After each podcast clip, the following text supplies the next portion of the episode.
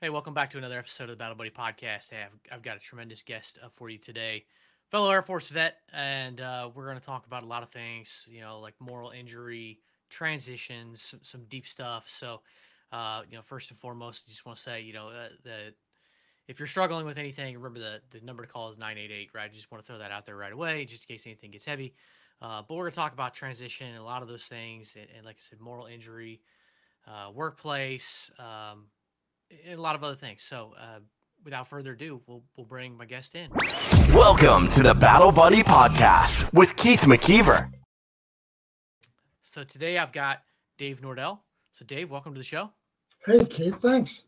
Yeah, well, uh, welcome to the show. It's uh, gl- glad to have you on here, and uh, uh, I always love talking about all these topics, um, Sure. especially when, when we first talked, and you know, we talked about moral injury. Uh, we'll we'll get into that here in, in a minute, but uh, before we do, tell us a little bit about yourself, your your story.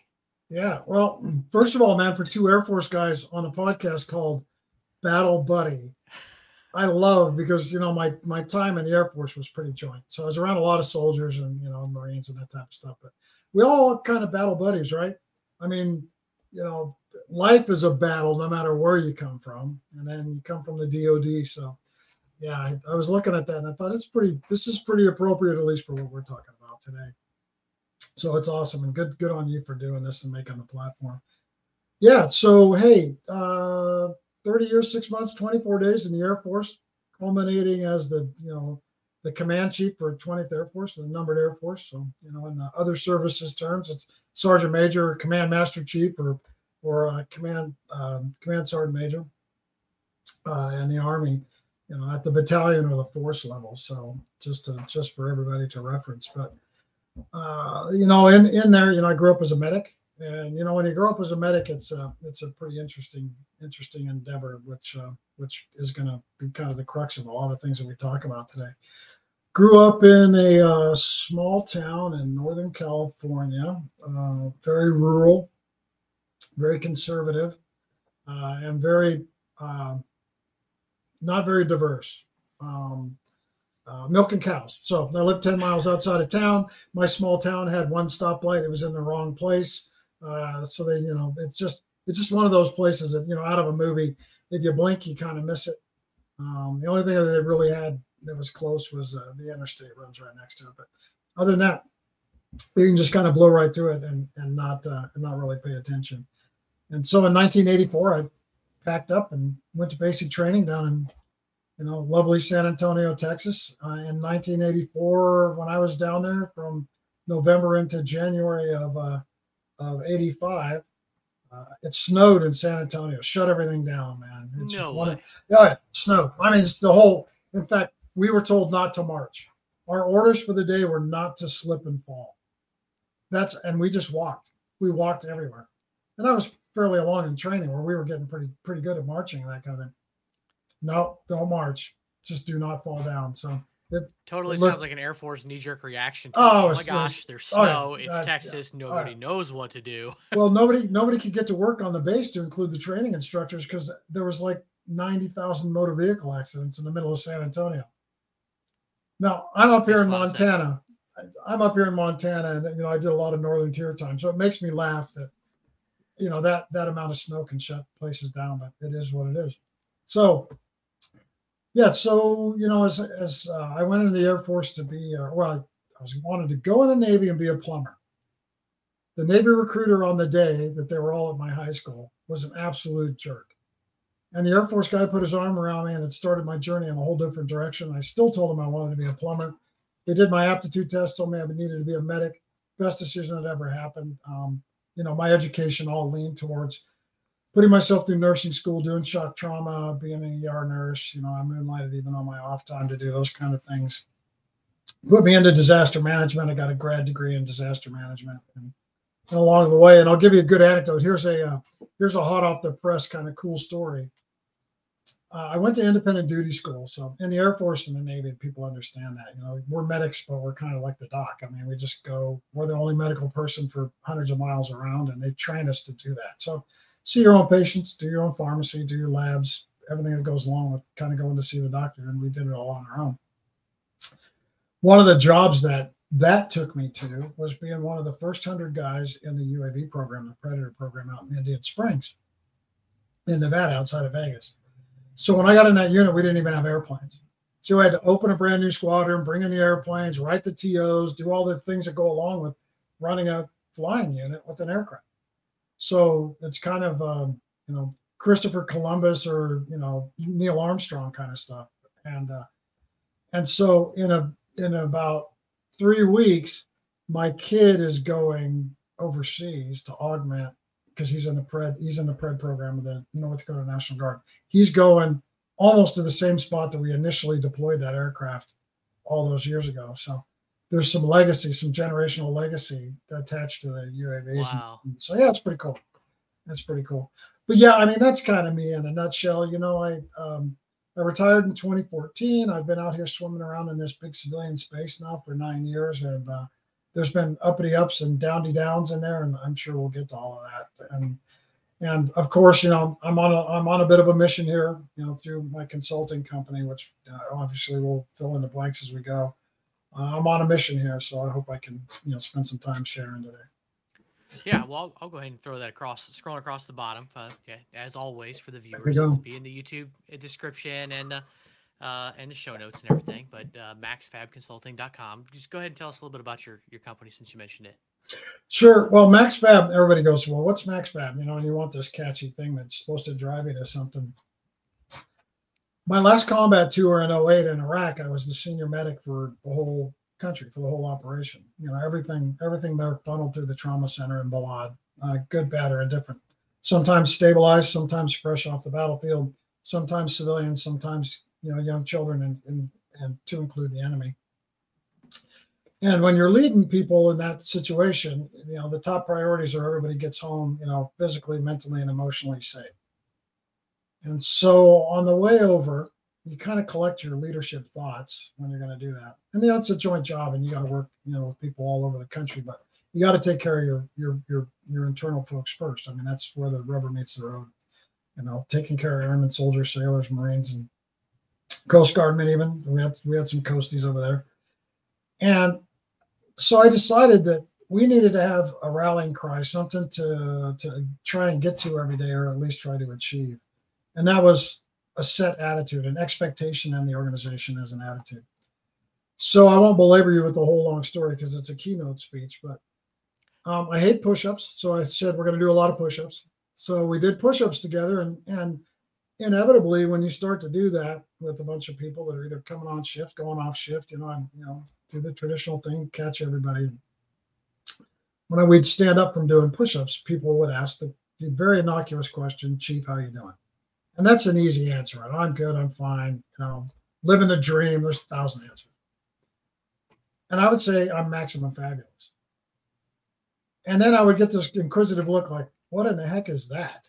Yeah, I'd never heard that one before, right? Right, right. And I would give you the especially same look. right, especially for an E9 to be running around going, hey, it's maximum fabulous, right? And uh and I said, that's the highest of the hierarchy in the attitude scale. And no matter what happens to us today, tomorrow, the next day, or whatever, it's the one thing that we control. And so if you're not max fab, you need to get to max fab. And if the person next to you is not max fab, you need to figure out how to make them make them max fab. And if we're always working towards that, we'll be in the right attitudinal state to carry out the mission. Well, if you got to our trauma center and you were alive enough to see the flag in the Heroes Highway, 99.5% of you uh, went home alive. And I attribute that survival rate to this to this attitudinal thing. Um, you can't see it very well on the video, but in the back is the Red Cross Red Crescent Geneva Convention compliance flag that has to fly over every medical facility in a combat zone. Well, there's not very many of those. There's probably half a dozen or, or more, just a few more. And they pulled that one off after the end of my tour, and it still got the dust and grime on it from being over there. And they embroidered it with the traditional dates and times and that type of thing. But on the bottom of it, it says maximum fabulous. And so if you're going to have a have a consulting company and you're going to work on people's you know culture, uh, it starts with attitude.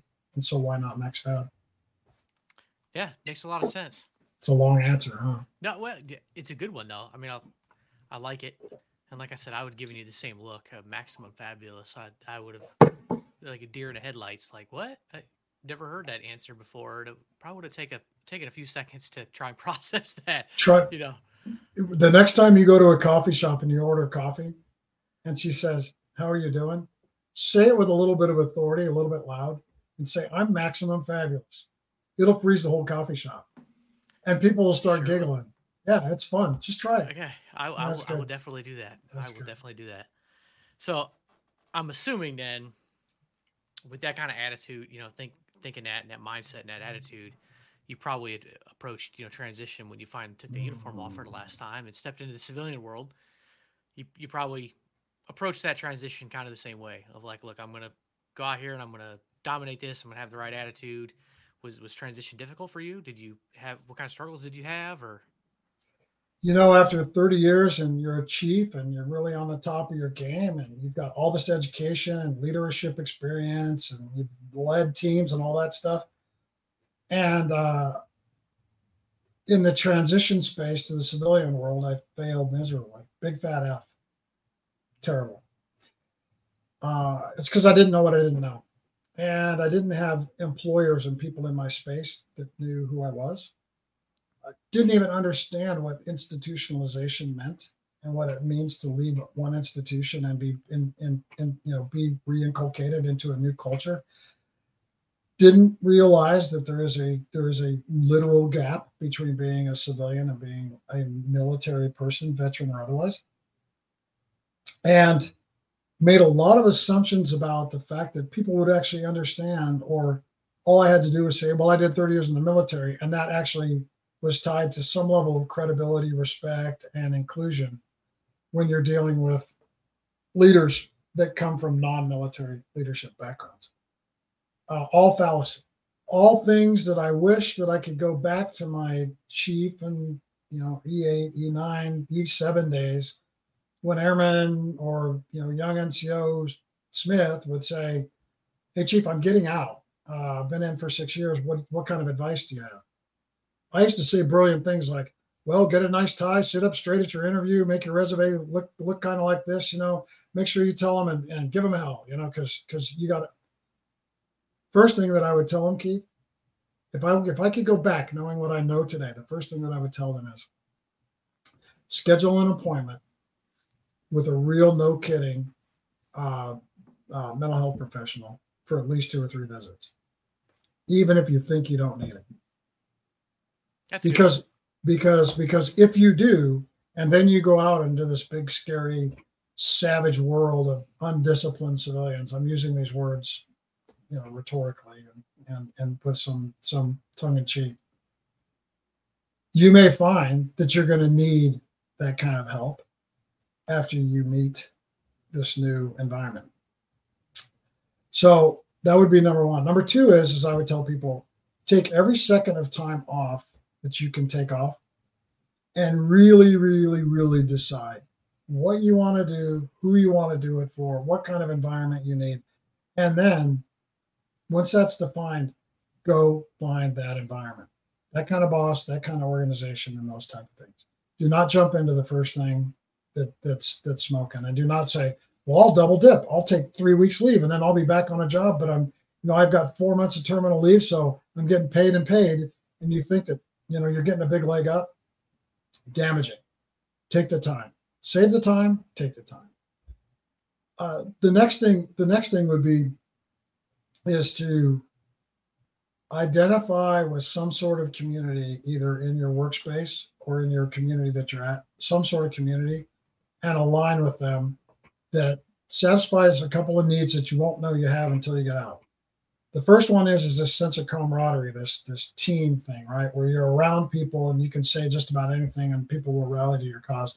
Or in our case, you know, we'll pick on you to the point where we make it, we, you know, we numb you. You know, it's like it's like you know, you ever seen the picture? You know, the veteran's lying in bed in the hospital, and the other veteran comes to visit him, and he, you know, you pansy, get out of bed. What's wrong with you? It's only a broken leg. You know, you know, we got you know, we got stuff to do. You know, that it's kind of how we treat each other, but there's a healing to that, right? And we kind of look for that. That doesn't exist on on on on average. You're not going to find that in the in the civilian sector. So you need to you need to have that. The next thing is is that you're going to need a sense of purpose, something that fills the void from all this responsibility that you've been given, no matter how old you are. It's the it's the all right, you guys are are guarding this area today, go. And that's an E4 and two E3s, and they're in a in a Humvee, and off they go, and they're doing their thing, and they they they're making it happen. They're doing it right, and they're making it happen. Uh, you come back in the civilian world, nobody knows what security is to at that extent. Nobody understands what, what operating a Humvee is, or or the thousands, millions of dollars of equipment that you're around, and nobody understands the leadership and the training that you have to be able to operate that way. The only thing that they understand is is that you're military and you're 24. That's all they know.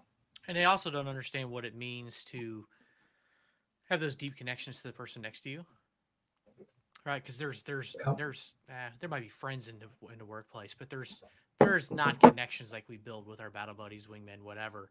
Right. They just don't have connections like that. Right. And and and we need that, and we expect that. So we make the mistake. Here's the mistake we make. You go into work and you think, oh well, that guy's got my right, that guy's got my left, and all of a sudden you find out that that's not the case. So now you're not you're not all in on the organization. You're not wearing the brand. You know, your name, your name tapes are not on your shirt, even if you know if it's Chevron or AT and T or whatever it is. those name tapes are not there. When you start to lose that, and things start to wane, then this is what I hear. And I, you know, the good news in the, the in the end of this, Keith, is I've run all the trap lines. I've been through the wash, rinse, spin, dry, fold cycle. Right. I've run all the trap lines that go with this. I'm on the back end of this and we're going to talk about my PTSD and my moral injury. We're going to talk about that and how I now I'm how I continue to um, identify with that. That's just the the new pimple on my nose, and uh, so I chose to I choose to show it off and give it a name and bring it to the party instead of trying to hide from it. Um, but uh, um, what happens is is that we start to doubt ourselves, and then we start to doubt our purpose because there's no doubt when you get up in the morning and you put the uniform on, you know exactly what your purpose is in life. And that there's a lot of comfort in that. There's a lot of goodness in that. And I think, you know, a lot of people in life tend to struggle with this and this this purpose thing, especially younger people, non-military people, younger people struggle with this purpose thing to the point that it really causes aberrancies. And unfortunately, Keith, as you know, and you know, the, the VA has now admitted that the number 22 is low because of the way they classify suicides. I mean, we're probably at a 44, 44 rate with veterans. I've heard that from a few different sources, some yeah. somewhere in that in that range, yeah.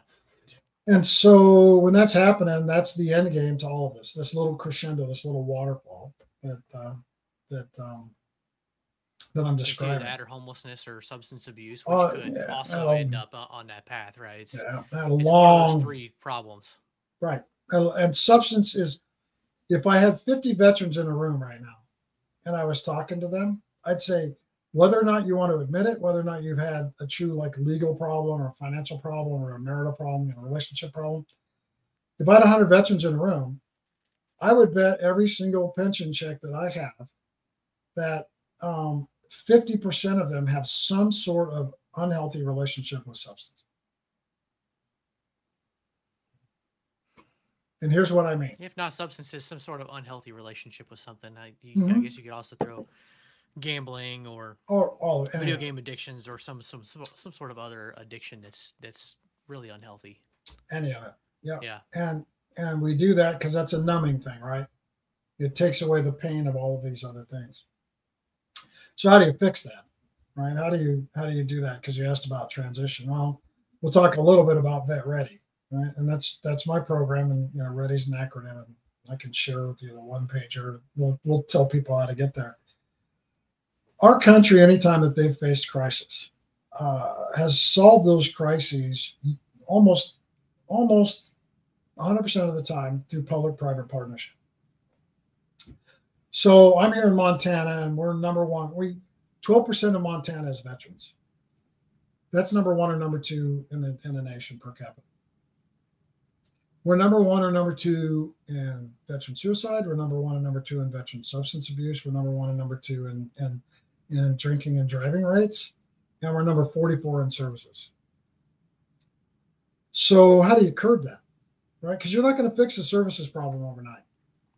Because quite, no, quite that takes a lot of time and, and finances. and people that have the uh, intellectual capital to help us are not moving to Montana for a variety of reasons. Good point. Yeah. So how do you fix that? Well, we spend one third of our lives at work, and and Keith, we've and you've walked this walk. We all, you know, anybody that's listening to this as a veteran's walked this walk.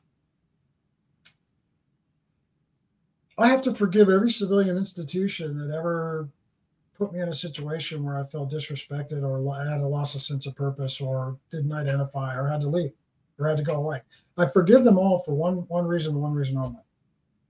When we have failure, Keith, you know, in our in our airman days, when there was failure, crash a vehicle, bump an airplane, drop a bomb, whatever it is, we ask two questions right off the bat: Who and were they trained?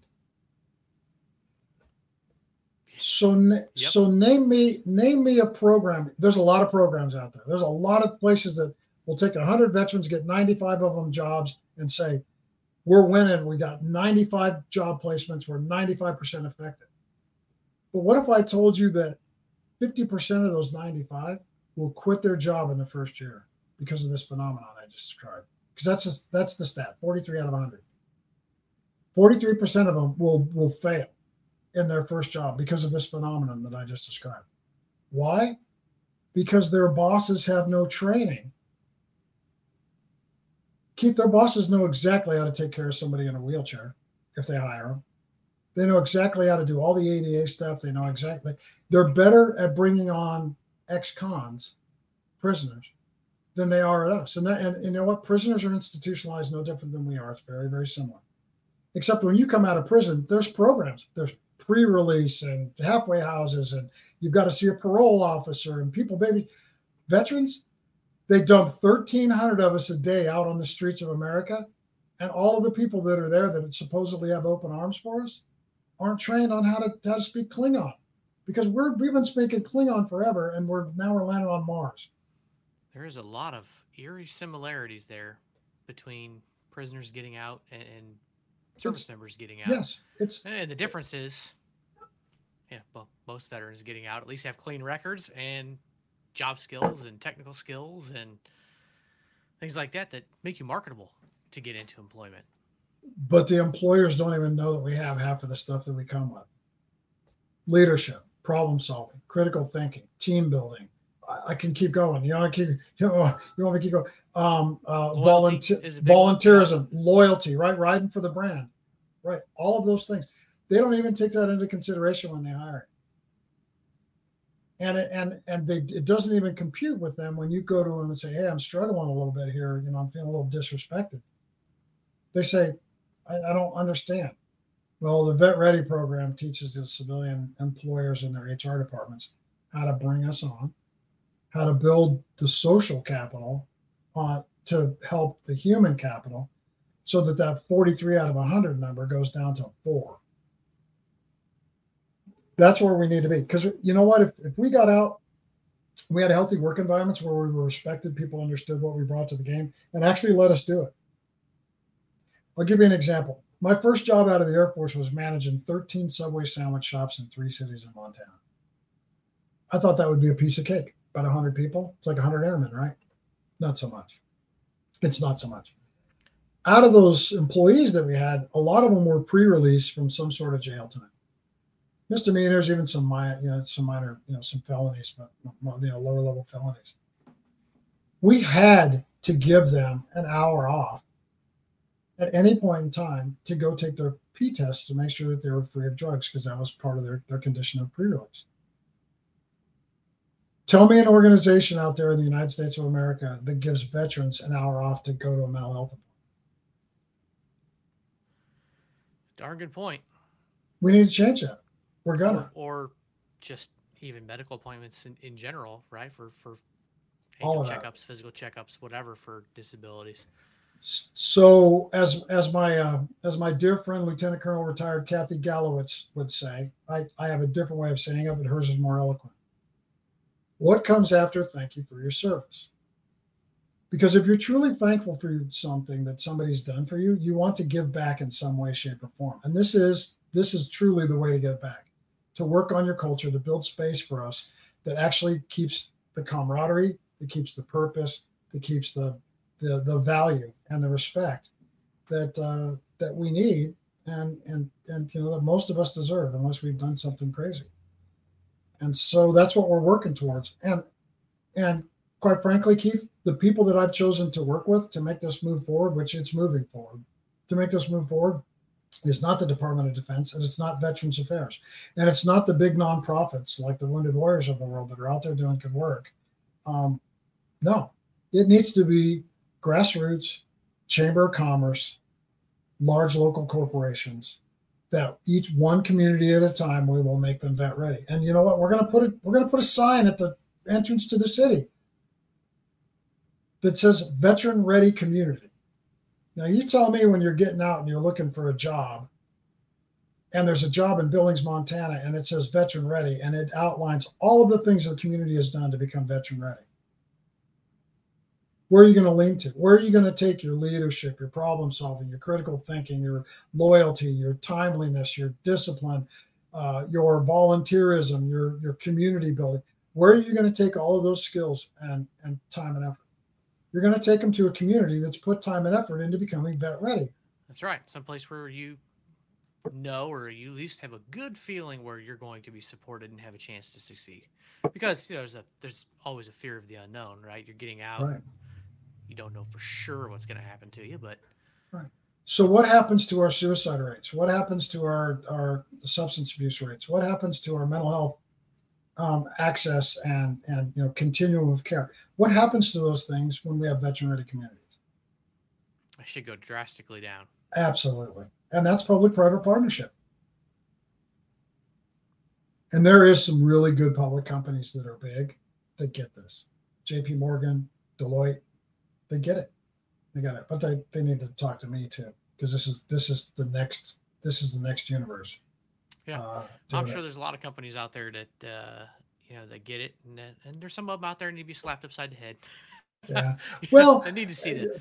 Somebody, I had a dear friend who I really respect, and he looked at the stuff and he goes, "Boy, Dave, because you're talking about culture change, and a lot of companies will run away when you're talking about, you know, a change in culture because they don't want to tinker with that." And I said, then I don't want to work with that company. I'll move on to the next company. You know, if I if I've got if I've got so many companies coming to me that they want this, and it becomes a problem, I've got to hire a guy like you to go teach it because we got to be in five places at once. Then then then that's what we do, and that's a good problem. If I've got ten companies that want to do this and fifty that say they don't have time, I don't care about fifty. We'll get ten because 10 will bring 50 eventually. Yeah. And it's hard to teach somebody something that doesn't want to be taught. Absolutely. You know, if somebody's like, look, we are ready, we are open to a change, we know we want yeah. to change, we see what the impact is to to our culture, to organization, to yeah. our bottom dollar, because you know, companies it's it's all about the revenue. Yeah. Like we see what all the impacts are, all these positive impacts, we're ready. You know, if, teach us. If, if you can go through the vet ready program take those 43 veterans that are going to leave your organization in the first year, get the majority of them to stay for at least one more year, and some to stay that. You save per veteran, you save about thirty thousand dollars just in turnover and training by losing those people. I've got a value. I, I have a value proposition that attaches to that that, that talks this piece because you have to, right? I mean, people like to do things to feel good about it, but they also want the bottom line to be, effective. Well, absolutely, especially when yeah. it comes to business, right? Yeah, no, it's, it's all about it, the revenue. It's all it about is. the revenue. It's about the numbers. It is. You know, I mean, there's there is an element of the feel good side of like, hey, we want to help veterans, we want to do this, but it all has to make financial sense too. Yeah. I mean, you know, 1,300 veterans and their families, about 5,000 people a day that just dump into our into our society. So there's really not a really good bridge there. And you know, when you got out, you went through TAP and all the other things that went along with that. It's pretty unsatisfying. So, yeah. Yeah, that's um, I've talked about that a few times, and it, when I tell people that that that's not a Department of Defense ran program, it's Department of Labor, you know, and if kind of really what's in it. Now I don't know what they're doing exactly today because I've been out for gosh, what twelve years now, but right. it's uh it's eye opening to a lot of people. They're like, wait, the Department of Labor runs that? And I was like, why do you think it's all about get out, get a job? Here's how you interview, get a LinkedIn profile. Why do you think they don't really talk about VA medical and getting, you know, they hint, they, at least when I got out, they talked about those things, but it was like a 20 minute presentation. Yeah. Here's And a manual. And a manual. You got Yep. you and got papers and manuals. That's that high when you walk out. Like, yeah, I'm getting out of the I'm getting out of the Air Force. I'm gonna go home and read every word on this. piece. Exactly. The Last thing I want to do is go through another set of checklists No, you you know use you use it to make sure your fine china doesn't break when you're packing it. Something like it's it's it's still in most people's folders wherever they put all that Oh, stuff when. I got out. So it's Yeah. it's it's a shame. Not there's good intentions there, right? Because it is important to. I think Yeah. LinkedIn is a, a, a powerful platform, and it is important to have a good resume, and it is important to not have it be so military focused, right? Yeah. You need to civilianize it, right? And you need to brush up on your interview skills and all that. Mhm. Those are important things, Mhm. but it's not everything. You need to Mhm. realize what your budget's going to be, where you're going to live, and what the financial impact is, and all the insurance and all the other civilian things. And like you said, counseling.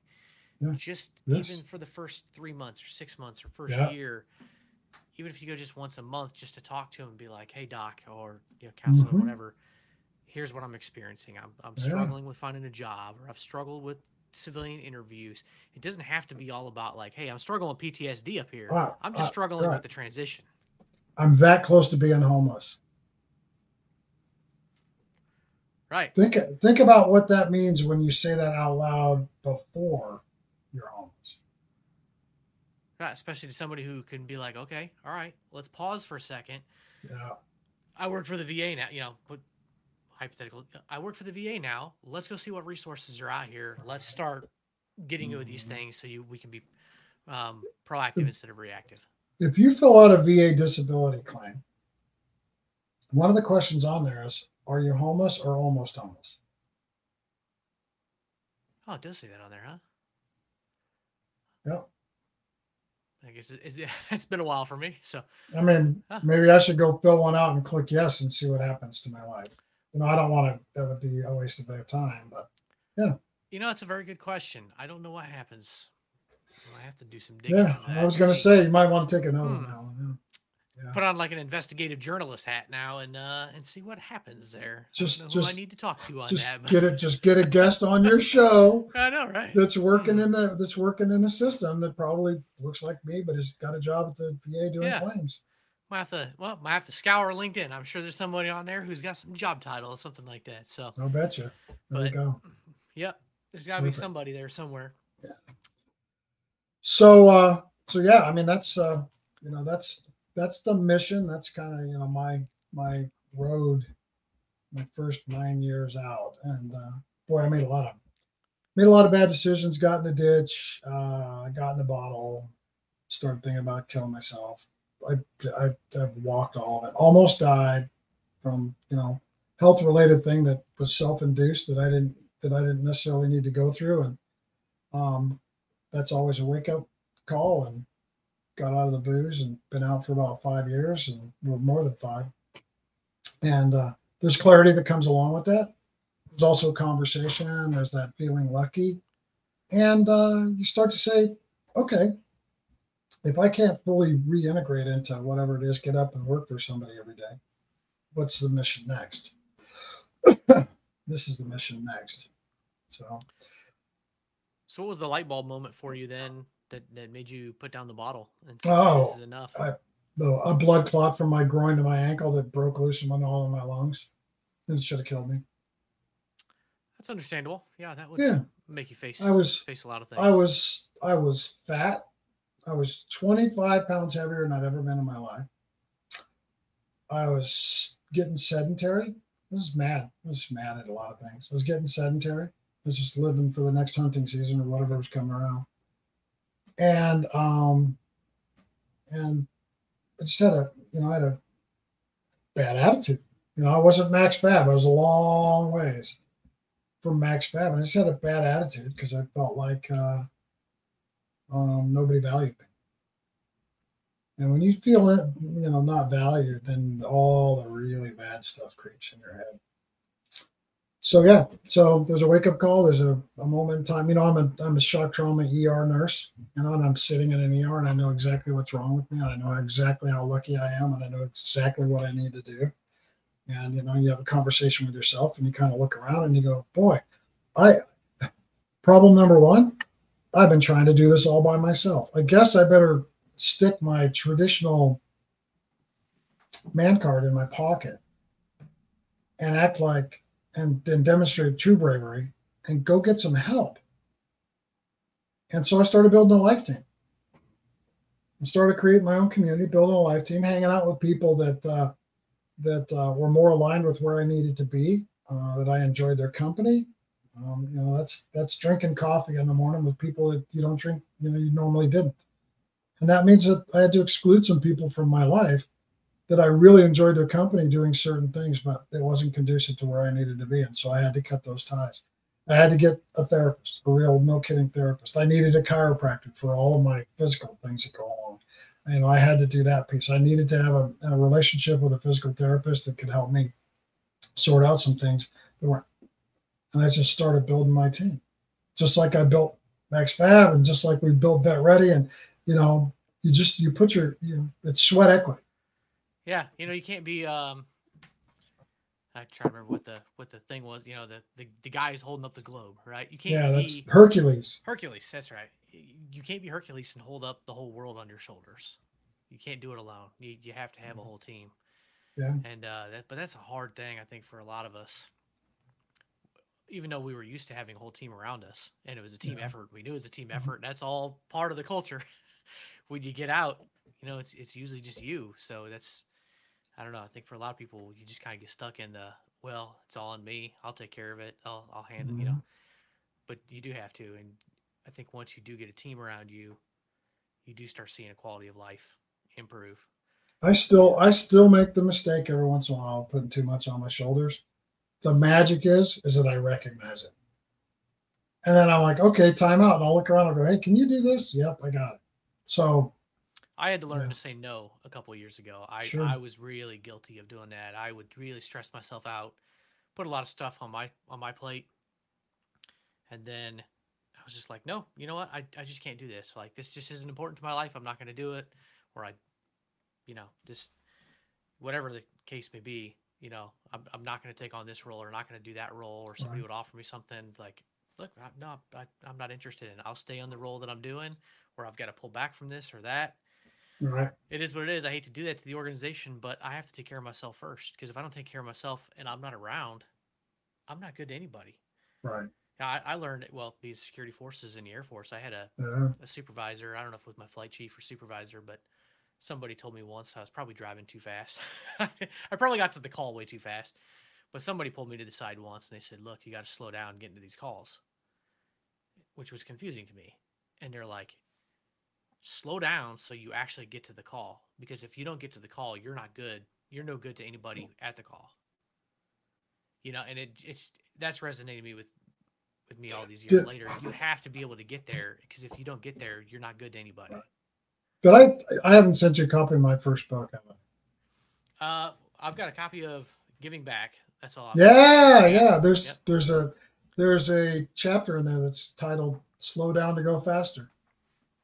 It's Yeah. all about what you described. yeah it's i mean Yeah. if, if you don't you're not going to get there. You know it's another thing like security forces like slow smooth smooth is fast. Like you, you just weird like you just have to do this this kind of things. But everybody man you have to build a team around you. I've done it. Yeah. you've done it dave. Yeah, like yeah. you know i've got my medical team. You know i've had community care. I've had Mhm. uh, mental health providers. I've gone to physical therapy at the va for things. Um i mean you have to build the team.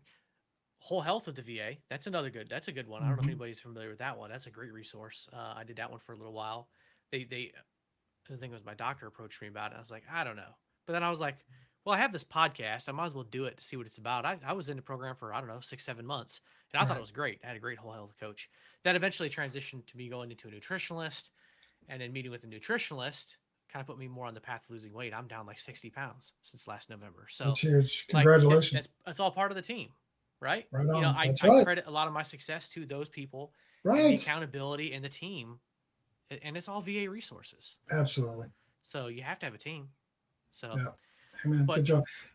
You did a great job of, of uh, describing boundaries and how to live within the things you can control and not letting those exterior things bother you. You know, you're talking about saying no and just moving on and staying focused on what you can control. That's uh, that's hugely important in a lot of ways. But yeah, it, it is, but it's not it's not an easy thing to, to recognize. It's it's it takes a long time, and it's gonna take a lot of pain sometimes for some people to to get to that point of like, okay, enough is enough. I I can't do X Y Z anymore. Like, Yeah. sorry, Yeah. but you know, is is what it is.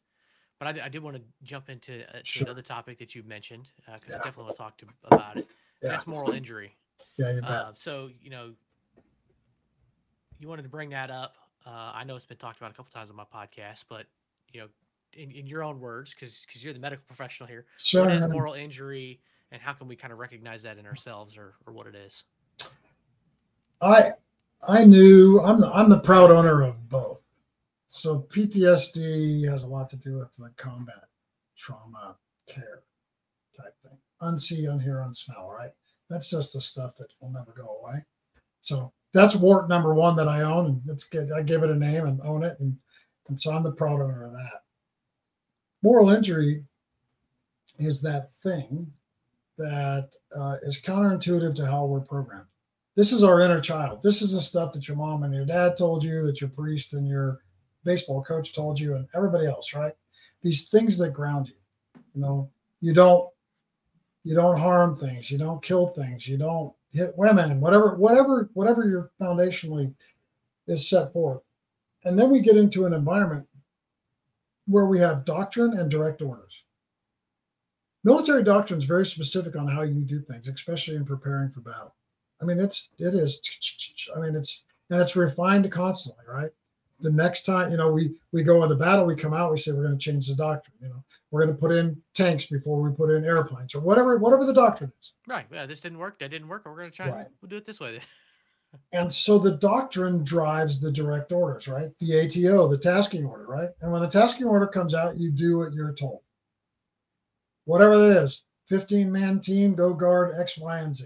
You've And been on a rules 15 of engagement and everything. that goes all along with it, it. right right so and that's it some of those things um, that exist it's just like sending missileers to the field every day and they understand if they turn the keys that uh, you know they may be responsible for millions of lives going away.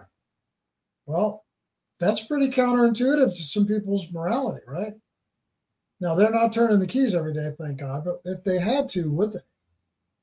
Because there's a decision point and and that and it's not it's not that the fact they're bad officers bad people bad americans not patriotic it's the fact that a lot of the things that we're asked to do in the high in the high critical situations in the united states military are fly in the face of our foundational morality our morals Right.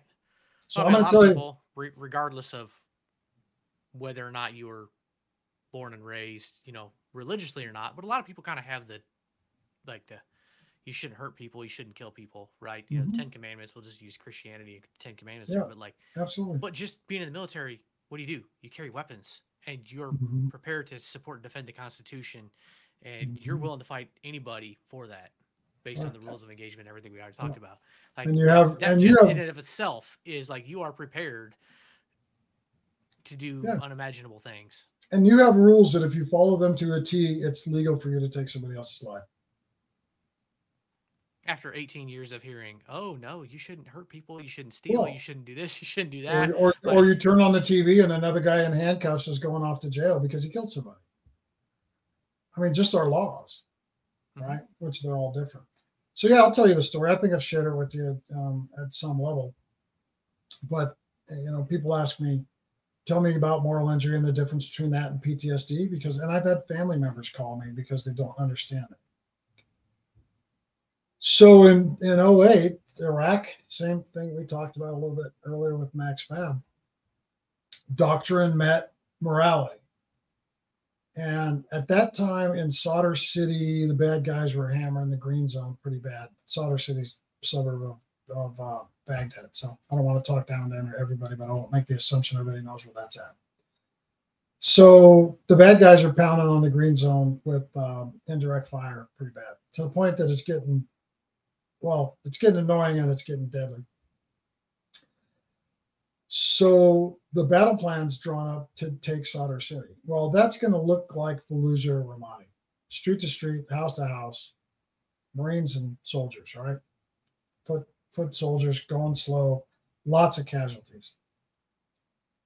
When you do medicine in a combat zone, the doctrine dictates that before the operation starts, you clear the beds. This is the title of the chapter in the second book. It's the title of the chapter that's going into a book that I'm co authoring with uh, 11 other veterans. And it's a keynote speech. It's taken me forever to have to write it, it's taken me forever to tell it. So this is fairly fresh. So the order comes to clear the beds. Well, what was going on inside of our facility was, and people don't realize this, is we weren't just taking care of, of, of military members, we were taking care of civilians, some of them young kids. And we had about a dozen of them that were in our intensive care unit. And we had had them there so long, it looked like a civilian hospital. We knew their families, we had visitation, we bring them in from off base. Uh, we knew all of their names, all of it. You know, and these people are on ventilators and really, really critical care. And at that time in Iraq, our hospital was the only hospital that could provide that level one trauma care. Well, the order came to clear the beds, which means we have to move these people. We had one option to move them, and that was to fly them to Baghdad, put them on helicopters with all of their stuff, with the right team, and fly them to Baghdad and drop them at an Iraqi hospital. About the best hospital that they had in the country, but definitely not up to our standards, nor did they have the capabilities we knew that the process was is once the patients came off the helicopters, they pulled out all the tubes and all the wires and everything. And if you lived, you lived, and if you didn't, you didn't. So we knew that if we flew these 12 people up to Baghdad, that we were going to kill them. We were going to euthanize these 12 people to make room to, to, to make an empty bed for the next soldier or Marine that was going to fight in, in the streets of Sadr City. Well, can you imagine in a hospital full of medical professionals that have all taken oaths to do no harm and the Hippocratic oaths and those type of things and they've been through medical school and they're surgeons and they're saving lives and everything? Can you imagine what that is? The organizational dynamic in a leadership position trying to manage that with people? I'm sure that got pretty pretty heated. It, uh, almost to the point of fistfights. I, I not and I'm talking and, I, and I'm talking about lieutenant colonels wanting to punch master sergeants and airmen wanting to punch neurosurgeons. Um, because the sides were split and and you know what do you do? You know that's a my commander at the time. You know we, we were the team. You know we're the command team. Uh, unbelievable human being, and the grace that he led with through this, which there was no easy way out, uh, I think is phenomenal wasn't perfect, drove a lot of congressional inquiries and stuff like that after this happened. So what we did, Keith, was we flew them all out. We flew them all to Baghdad. We euthanized 12 people to clear the beds, to get the hospital back to a steady state where there wasn't a single person in the bed. And we never did the operation. Oh no. That's moral injury. And that's something that we all have to live with forever. And I'll tell you, when you're on the wrong side of things after you transition into the civilian world and you don't have the right help and you're not saying the right things and you think you can handle it by yourself, and you turn to the three easy, cheap counselors in the world John, Jimmy, and Jack, it can go downhill pretty quick. So, for those out there listening right now that that maybe are tuning into the Battle Buddy podcast because they want to know about something military that they don't because they're not, this slippery slope ends in suicide from 44 of us every day. And I'm not saying every of the 44, everybody has moral injury, everybody has PTSD. Sometimes it's just this loss of sense of purpose, loss of hope, loss of being able to fit in. That's moral injury. And that flies totally in the face of what we as counterintuitive, especially our culture, especially Western United States culture. It flies in the face of that. And so that's a story amongst probably a half dozen that I could tell you where morality met doctrine and and orders, and it didn't marry up. And I, I can take you all the way back to the to the airfield in Mogadishu, Somalia in 1993, and walk you all the way forward to 2008, and probably every three or four years give you an example of something similar to that. I'm sure you got quite a few of them over over that many years. So, and that's not that's not about my moral my, my moral injury is worse than your moral injury. It's not that. Um, a moral, yeah, moral injury is a moral injury. And and you can be moral injured injured at, at Seymour Johnson Air Force Base, and you can be moral injured at Fort Drum, New York, and you can be moral injured at Camp Lejeune, or you know Navy Miramar. It, and you never know how how it's going to affect you or how long it's going to affect you. Uh, I mean, I had one incident when I was in at, at Balad, you know, that really messed me up for years. It took a long time for me to realize that none of what happened was my fault. I just happened to be the one who scanned this guy's it was retinal scan. He popped in the system. It wasn't on me. It was on the intelligence guys. And they said, Yeah, he's wanted, but we don't want to talk to him. Cut him loose. It wasn't my fault that he was found dead in a ditch the next day outside the base. But for years, I, I took that as I was the one was all in me for I, for more than 10 years. You know, I would think about that guy multiple times a week like it was my fault. You know, but it took a lot, a lot of time and a lot of counseling to be like, none of that was really my fault. Like, I don't know, luck, whatever. Like, I guess it was just his day. I didn't I didn't have any direct, you know, I wasn't the one who pulled the trigger, but just there's there's all kinds of things that can happen. Like you said, it could happen to Seymour Johnson. It could happen to Scott Air Force Base. It could happen in Montana. It could happen to Korea. anywhere in the world. You know, it could um, it could happen on the streets in New York City if somebody gets hit by a car and you decide not to go give aid, even though you know how to uh, you know put somebody I don't know to to do some basic first aid, and you decide not to do something if somebody gets hurt. Right? It anything can happen, and you don't know how it's going to affect you long term. So no, I agree, man. I, your story is powerful. We talked a little bit about that, and you know, and you know, look at the counseling you went through.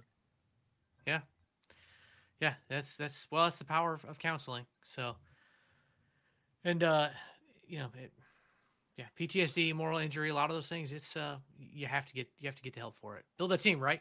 We just, right. Well, talked about and, that not too long and, ago. And here's the thing that we need to understand. That here's the thing that we need to remember is that the people that we need to get help from do not have to be veterans, do not have to have quote unquote been in this stuff, right? They don't. They yeah, don't, don't spend Actually, your time looking specifically for somebody who has, because that's going to be searching for a needle in a haystack. My therapist is uh, she's Armenian. She came from war torn Armenia and immigrated here. She still has broken English. I, every once in a while, I have to. I'll say a word, and she goes, "You have to explain it to me." So I do. I do and she works with a pile of military people and actually her life experience really marries up well with kind of what we went through and i always tell her i'm going to reverse the charges on her because she has other military people that come in and i end up drawing these napoleonic charts on her whiteboard because she wants to understand how supervision works in the military because people are complaining about their boss or their you know so i I have to explain how the chain of command works. And she goes, Oh, okay. And I said, Yeah, I'm reversing the charges on you. You're going to have to pay me for this. But uh, um, no, we have a tremendous relationship, and she's uh, she's uh, very patient with me, but she gives me an actually a different perspective to make me understand. One is this is not a military specific thing. You know, think about think about all the things that you know that are right and good, and then and then if you're a female, you get raped. That puts everything in doubt. That's the ultimate injury that's the only, and you got to you know so you know you have to recover from that. You got to get to a point where you can recover from that. You're going to have to have help. so it's not just a military thing. I mean it's it's a thing and we just need to talk more about it so that people understand what it is and then they can go get help absolutely.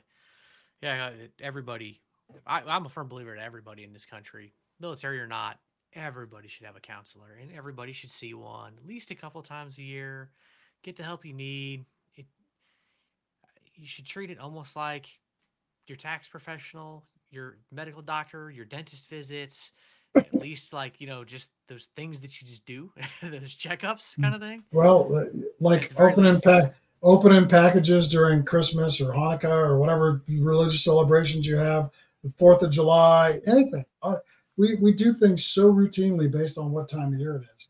Throw your mental health thing in there.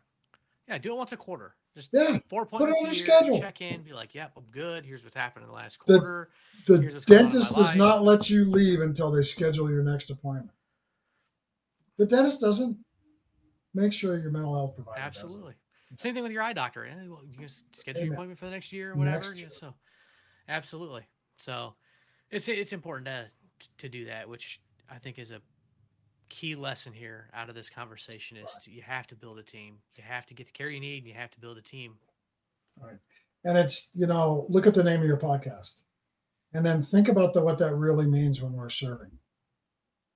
I one of the one of the things that I open Vet Ready with is is the creeds of each of the uh, uh, institutions. Right? You know, the Airman's Creed ends with you know, I'll I'll never leave an airman behind. I will not falter. I will not fail. That's heavy. That's us. Yeah. Yet we get out in the world and then we we lose our we don't find a new battle buddy. We think people aren't worthy because they haven't they're they're noners, right? They haven't done it. And that's that's not true. They're actually sitting there re- will, ready, willing, and able to help. We just gotta let them in. You got to let them in, and you have to ask. in. You mm-hmm. have to ask for help because people just they don't know you need help unless you tell them that you need help or you ask that you need help. You have to ask. And even if they think you need help, it's a big scary place. That's a big step to take to intervene at that level to say, I think you need help. Yeah. It's Yeah, so you got to ask. You got to build um, almost like a muscle memory, I guess, Mhm. in, in a way. When it comes to asking for help, you have to get in the habit of asking for help on little things before it gets to this big yeah. monumental thing that's just going to just explode. That's right. Before it's a blood clot. Like a blood clot. Like, yeah, you have to be like, look, I, I'm kind of struggling. Mhm. Um, gosh, it could be with anything, right? It could be with finances, or it could be handling, uh, struggling with childcare, I, whatever. Reach out to friends, family, neighbors, connections, whatever, and be like, hey, look, I'm really struggling with something. I could really use some help. Uh, I have a really hard time um, letting my dog out, right, when I'm at work. And maybe your neighbor works from home. Be like, if, if I give, you know, if you trust your neighbor, I just a hypothetical situation. If I give you access to my house, or if I unlock it remotely, can you come over and let my dog out? Right. Maybe that just takes enough stress off of you to just let you live a little bit better of a life or maybe it's getting your mail or um, i don't know just i mean there's all kinds of little because sometimes it's just little things in life that can add up Yeah. Yeah.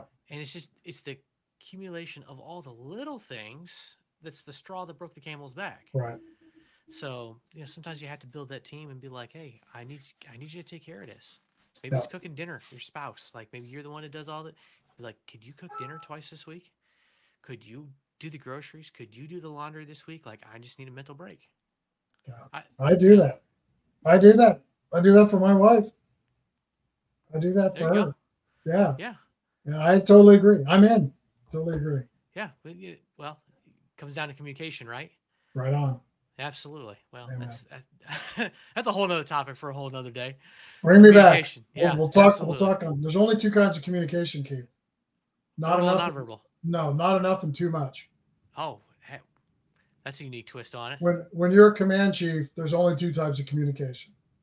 Not enough or too much. You either you either didn't tell me, or you're driving me crazy. Nobody's ever complete. Nobody ever says, "Boy, you communicate exactly the amount, right amount at the right time with the right you know information." So That's a that's an interesting perspective I never really thought about, but yes, it makes a lot of sense. I've just felt that pain. So yep, that explains like uh, how I, I, tell my wife all the time when it comes to the news and stuff. I don't really pay attention to the news, but uh, like when the news is on, I'm like, why do they keep talking about this so many hours later? I was like, maybe it's just as a military guy, like I just need short, simple. I just like I just need Yes. to know the basic details. yes, Like- yeah, right. Just I, don't, I don't need all that extra information. Right? That's your oversharing, right That's there. right. We, we we will adjust fire as needed, but I don't need I don't need the whole playbook right now. Just get me going. So Yeah, but there's some things like you just need you got to pound that in, right? Like Right. just like this mental health, right? We're gonna pound that in. So, but anyway, uh, Dave, I I, I do appreciate you coming on here, Sharon. Um, I'll I'll throw that Max Fab Consulting up there. yeah, I'll have a link to your book in the show notes Yeah. as well. Giving back, I'll throw that back up there again. So New book's coming. That you can you can you can uh you can pre-order the new book. It's awesome. titled it's titled When the Cows Lie Down. And it's about the subtle it's about the subtle signs in life that uh, can point us to to danger and, and give us the ability to act before it's a problem and and uh, and why people quit you the leader. Oh, that'd be a good one. I can't wait to see that to, to read that one too. So I'll get you I'll get you one, buddy. sounds good. So You everybody, you go check it out. Links are down below. And uh, Dave, once again, I appreciate you stopping by and sharing with us. God bless you and thanks for doing what you do, man. Yep. Good stuff. There you have it, folks. I hope you enjoyed. Remember, as always, go check out the website, battlebuddypodcast.net. Remember, if there's a resource not on there you think should be, please let me know. And remember to hit the like and subscribe button and follow the podcast and share it with your battle buddies.